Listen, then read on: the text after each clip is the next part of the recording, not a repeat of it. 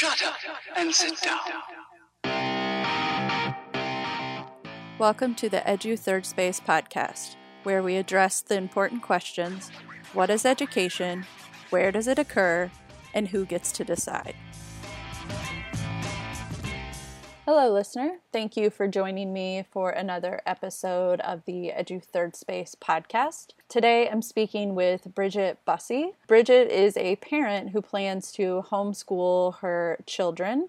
Her oldest child is around the kindergarten age, so she's just now getting started with the process. Therefore, this episode is a little shorter than what is typical of this podcast. If you haven't already done so, I recommend you go back to the beginning of the week and listen to the episode with Amara Stuehling. Amara was homeschooled as a young child, and this conversation with Bridget, who plans to homeschool her children, is a nice compliment. A couple of things I want to note about what was discussed in my conversation conversation with Bridget, we talked about the concern of socialization that many people have when it comes to homeschooling children. When people discuss socialization, they're often talking about a child having an opportunity to socialize with other children um, and concerns about that being lacking if you're homeschooling.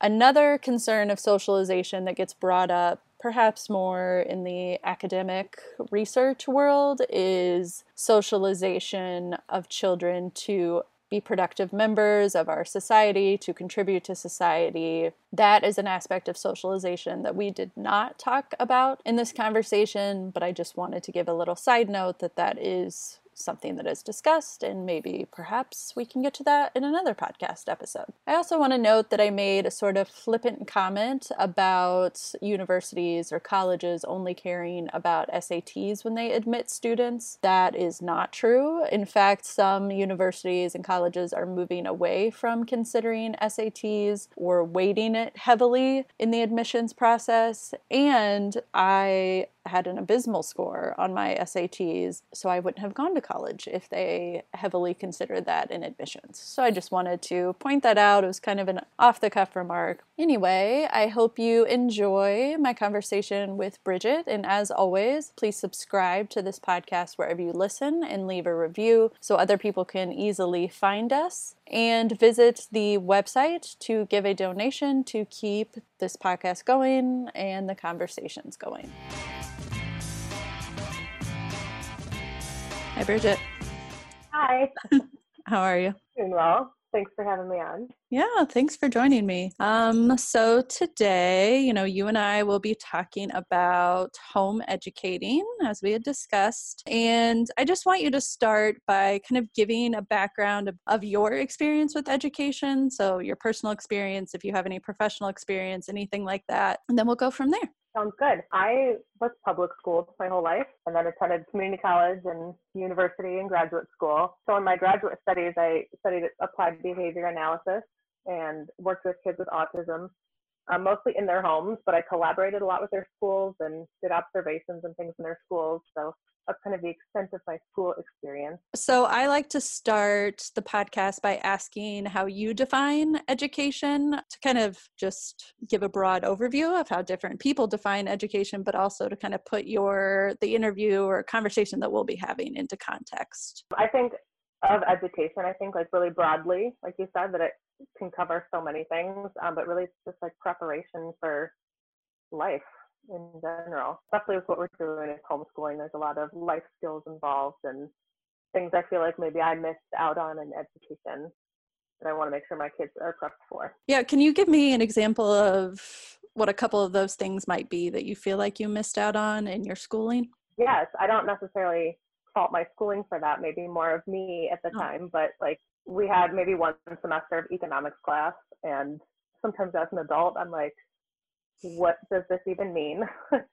Having to choose my first healthcare plan was super stressful and things like that that I think we could have just been better prepared for. Yeah, that makes sense. Yeah, my boyfriend actually works in the um, coin business. So he like sells silver, gold, buys silver and gold, and then sells coins, ancient coins, you know, world coins, US coins, things like that. And so I've learned way more from him about finance and the economy and the Federal Reserve Bank, like all of these Oh, things yeah. that I had no idea about before. Totally. So, why did you decide to home educate? Other than the examples you gave, is there anything in addition to that? I feel like it's hard for me to explain because it felt like a calling to me. Like I had studied behavior analysis, which really which really focuses on the individual as like the learner rather than like a group of learners. And then my daughter was in preschool and we were starting to look at like the kindergartens and I was like, I really think we can do this at home, you know, and provide for social opportunities other ways. But um, for me, it just really felt like a calling, I guess. Did you know anyone else who was home educating? I knew a couple people like as Facebook friends, I guess, who like we were friends in high school maybe, and they have been homeschooling. But I also um, just started looking it up in our community, and I'm in Aurora, so the Fox Valley community for homeschooling is huge, uh, which we've barely tapped into at all, but we plan to a lot. Yeah, so I knew that there was a lot of support and a lot of opportunity for us in this area. Yeah, and just to back up, so I often use the term home educate instead of homeschooling, and I can tell you why I do that, and then you let me know if um, how you kind of think about this. So, like, I try to avoid homeschooling unless someone is like replicating school at home, you know, like doing virtual charter school, things like that. That's usually how I think of homeschooling, and then Mhm. home educating is more like you know, kind of deviating from the school model. So maybe not focusing on math at this time, reading at this time, or on this day, or things like that. So, how do you think about it if you do think of it as different? I think as far as the terminology, I've just defaulted to using homeschool, but that totally makes sense because we're really not trying to replicate public school here. If that's what we were looking for. We would use the wonderful resources we have in our neighborhood. But I do like that differentiation because we are really trying to do something a little bit different. And so, what's now before we hit record, you were talking about how you are getting ready to kind of launch into homeschooling because your oldest is going to be in kindergarten. So, have you kind of thought through how a typical day is going to look for you? Yeah, so we um, we did kind of a practice homeschooling year. We did homeschool preschool um, after she went to a private preschool for a year or so. So we've kind of worked out a good system for us, I guess. So our typical day is again, she's five, so we do a lot of playing, Mhm. and that will definitely change a lot as the years go by. But um, we try to do just like set up our day in the morning, you know, with breakfast, kind of what our expectations are and what our plan is for the day, and then we get through what we get through. a lot of it is learning while she's playing, you know, when I squeeze some things in there.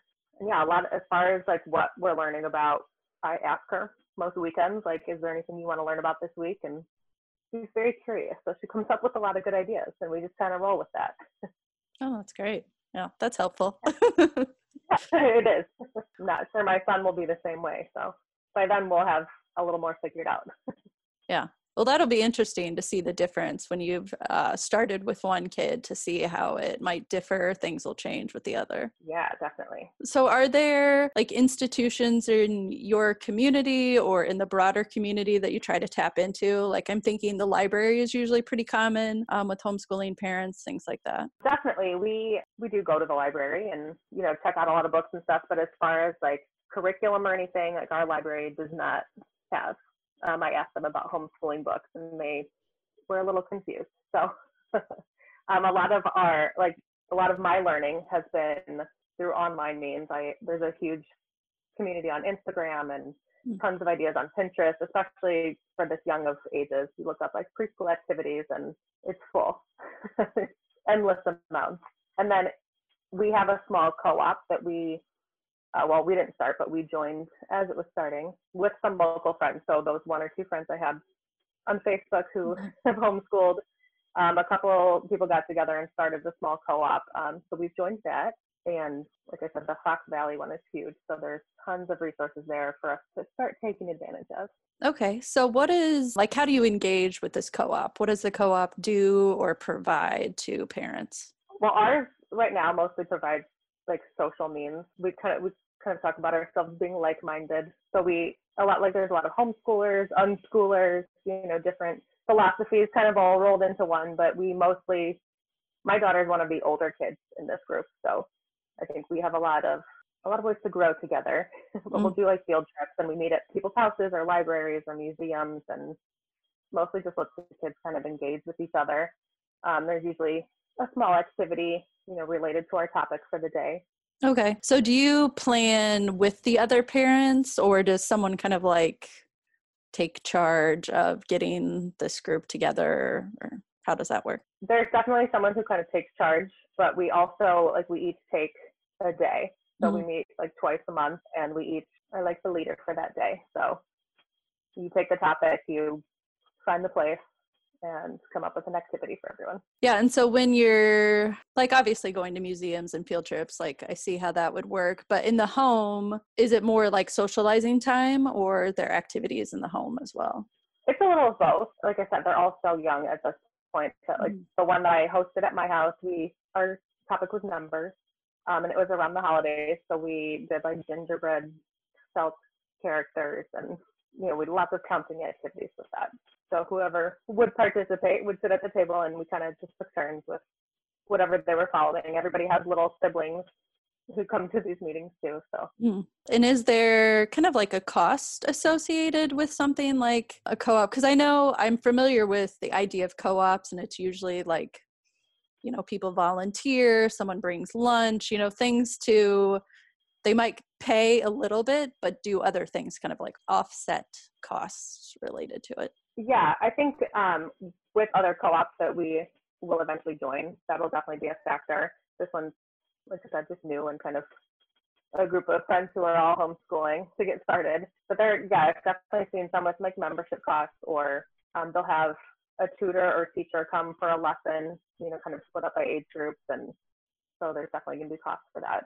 So there's this idea of micro schools um, which are kind of like really small. It kind of replicates the idea of a one room schoolhouse where you know there might be they don't have the kids don't have to go all day but there might be like a science time or there's just like little groups in the community that you know might teach some sort of skill or something that also gives parents times to like drop off their kids somewhere and leave and come back. So yeah. have you looked into any, have you looked into anything like that? I actually really first heard about that today. A friend of mine in Oklahoma is starting something like that, and I was clicked on her link and I was like, oh, I need to look into this more. so that's on my radar.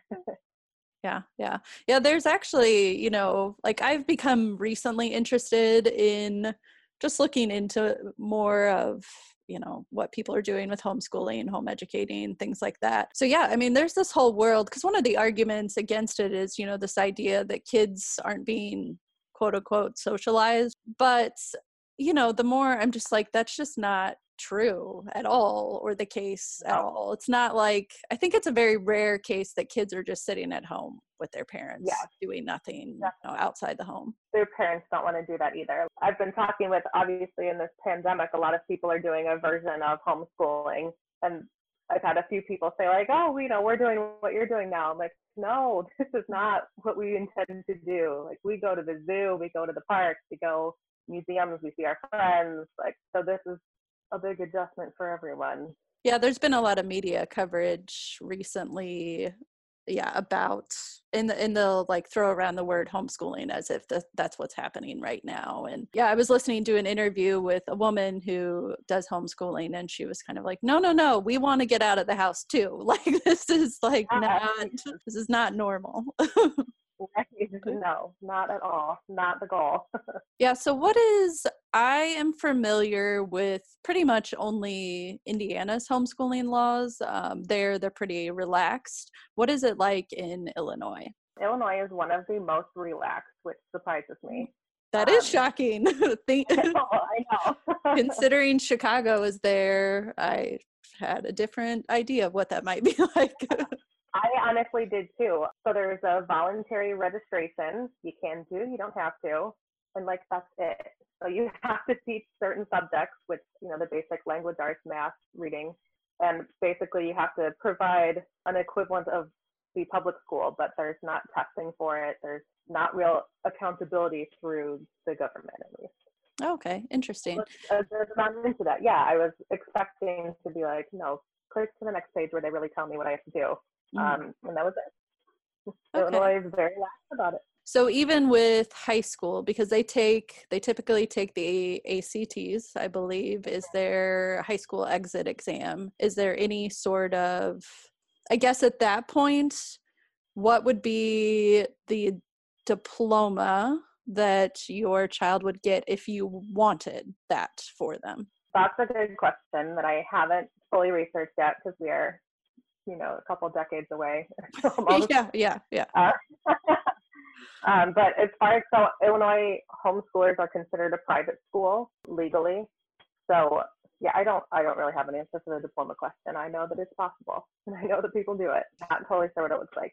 Yeah, and it would seem to me that that would only matter for college. And Right. if your children want to go to college, they can certainly, I imagine, would just take the SAT or ACT, and that would be that. Right. And then you never look at your high school diploma again. Yeah, right. yeah, yeah. I taught a, a class at a university, an online class, and I had it was about education politics. So I had students from you know all different walks of life. It was open to the entire university, and I actually had quite a few of students who did you know homeschooling. Some that were in private school, some that were in pu- public school. So it was interesting to hear their different experiences being in different states and kind of how that worked for them as far as getting to college. But it seems like you just take the exam and I mean, that's what Yeah. universities mostly look at look at anyway.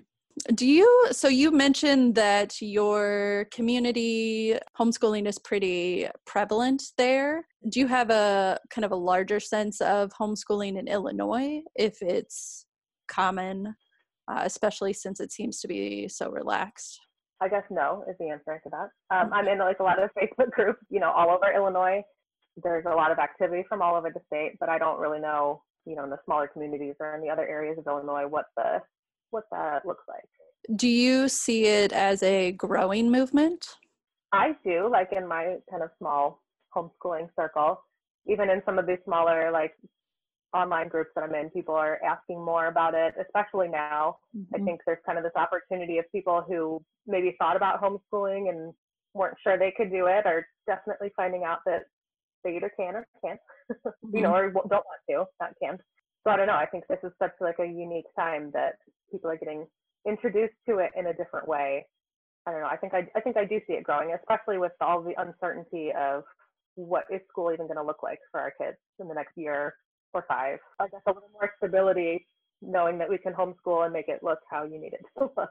Yeah, and there seems to be like I'm a part of a, a few groups just working in the education sector where I've kind of like posed the question like, you know, what's what's going on in K through 12 or in universities in other parts of the country. And I've noticed a lot of parents, they're kind of like, we have learned that schooling doesn't need to be as long as it actually is. You know, the Yeah. amount of time it takes to get the work done that has been assigned to the kids while they're at home takes much less time than they're actually in Uh-huh. school. And one woman was like, I am now questioning the rigor of the school where my children go. So I do, I mean, I think the same way you do that there's kind of uh there seems to be this like the emperor has no clothes um, thought process Yeah. going on with a lot of parents and then also yeah parents thinking oh well you know maybe we could do this full time in a different way Yeah. yeah so it'll be interesting to see what comes out of this Yes, the time factor for sure is interesting. I mean, if you look at like the actual academic time spent in school, you know, you take out the time between classes, you take out transitions to different classes, take out the time the teacher is working with another student on something and you're, you know, fumbling through your desk for something to do or or vice versa, you're getting that one-on-one time while another student is, I don't know, doing whatever they're doing. You know, it's the one-on-one instruction makes it much less of a time commitment each day. Yeah, and one of the arguments is, well, you know, kids, like we talked about, need time to socialize. And so I think that's where homeschooling parents are speaking up and saying, well, this isn't normal. Like, here's all the things that you can do once we're outside of this pandemic that, you know, Yeah. include socializing. It doesn't have to happen only within the walls of a school. Definitely. And then once you're out of school, you never socialize like that again. So it's preparing you to socialize in school until it ends. And then, you know, I think a lot of what we do in the community you know, is also preparing you socially for for the rest of life, really, not for just full graduation. Yeah. Yeah, that's a good point. Yeah, I was talking to somebody about like apprenticeship models in high school, like as a way of, you know, getting this quote unquote socializing. I'm like, and then they would learn how to be in a work environment, which is where yeah. they're going to spend much of the rest of their life that is very different Definitely. from being in a school environment. Definitely. Kind of an environment that we don't replicate again once we're out of it. And are you just to, because one of the other, you know, not really issues with homeschooling, but a concern that parents have is if you, if both parents have to work, which is very common. So do you or your husband stay at home full time or how does that work? I do stay at home full time, which again, I think is why I was called to do this because there was an opportunity in my life where I was staying home where more babies are coming. So I'm going to be at home for a bit. yeah.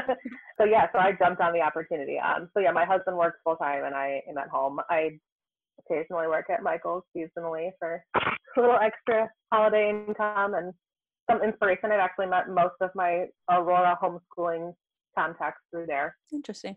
Yeah, I chat a lot with customers. So. Okay. Okay. I was going to ask if it was other employees or customers. Customers, definitely. Yeah. Were they there to get supplies? Yeah, they're buying like planners, and I say something about homeschool, or they say something about school, and then you just go off. So I've learned a lot at Michael's. yeah, good for that and the discounts that you'll get That's for your, your own school supplies. Absolutely, absolutely. okay, well, is there anything I don't know that you think that people need to know about home educating or homeschooling that you don't you think is kind of missing from broader conversations like in mainstream media or among friends or family? Yeah, um, I think we've touched on it a lot. That like the biggest misconception to me is the socialization aspect which obviously we've debunked a bit. It's just not true. We can find ways to socialize, but also just that it can look like however you need it to. So for about half the year, my husband works a second shift. And so he's gone from like two to 11 instead of, you know, an eight to five. And if he, if my kids were in a typical school, they wouldn't see him, you know, Monday through Friday. So we're able to adjust a bit what we're doing to be, you know, spend our family time in the morning and at lunch rather than at dinner and after um, and we just push the schooling to when we need to, or just kind of put it in right in what we're doing already. So I think the flexibility is one of the strongest points about homeschooling or home educating. Yeah, and that's something I think it's missing too is that parents want to spend time with their kids and yeah, I would miss them so much. yeah, and that's not a bad thing. that's actually, you know, if if you're able to do it and you know, then then it's uh, definitely an upside. Yeah, definitely. All right. Is there anything else you would like to share with our audience? I don't think so. Okay, you'll actually um there will be an episode. I think it's going to get uploaded next week of someone who's who was home educated one of my former oh. coworkers yeah so we'll have a common theme coming up yeah excellent and then maybe in a couple years when i'm a more seasoned homeschooler we can, we can do this again. Yeah, yeah, that would be great. Yeah, I'm trying to um yeah, touch as many different areas as you notice from yeah. what this is titled like what is education? How do we define it? It's not just school. You know there are many right. different places and ways to be educated. Everywhere. Yes everywhere. The world. Right the world is our school exactly. Yes. yeah. Well thank you so much for coming on. Thank you for having me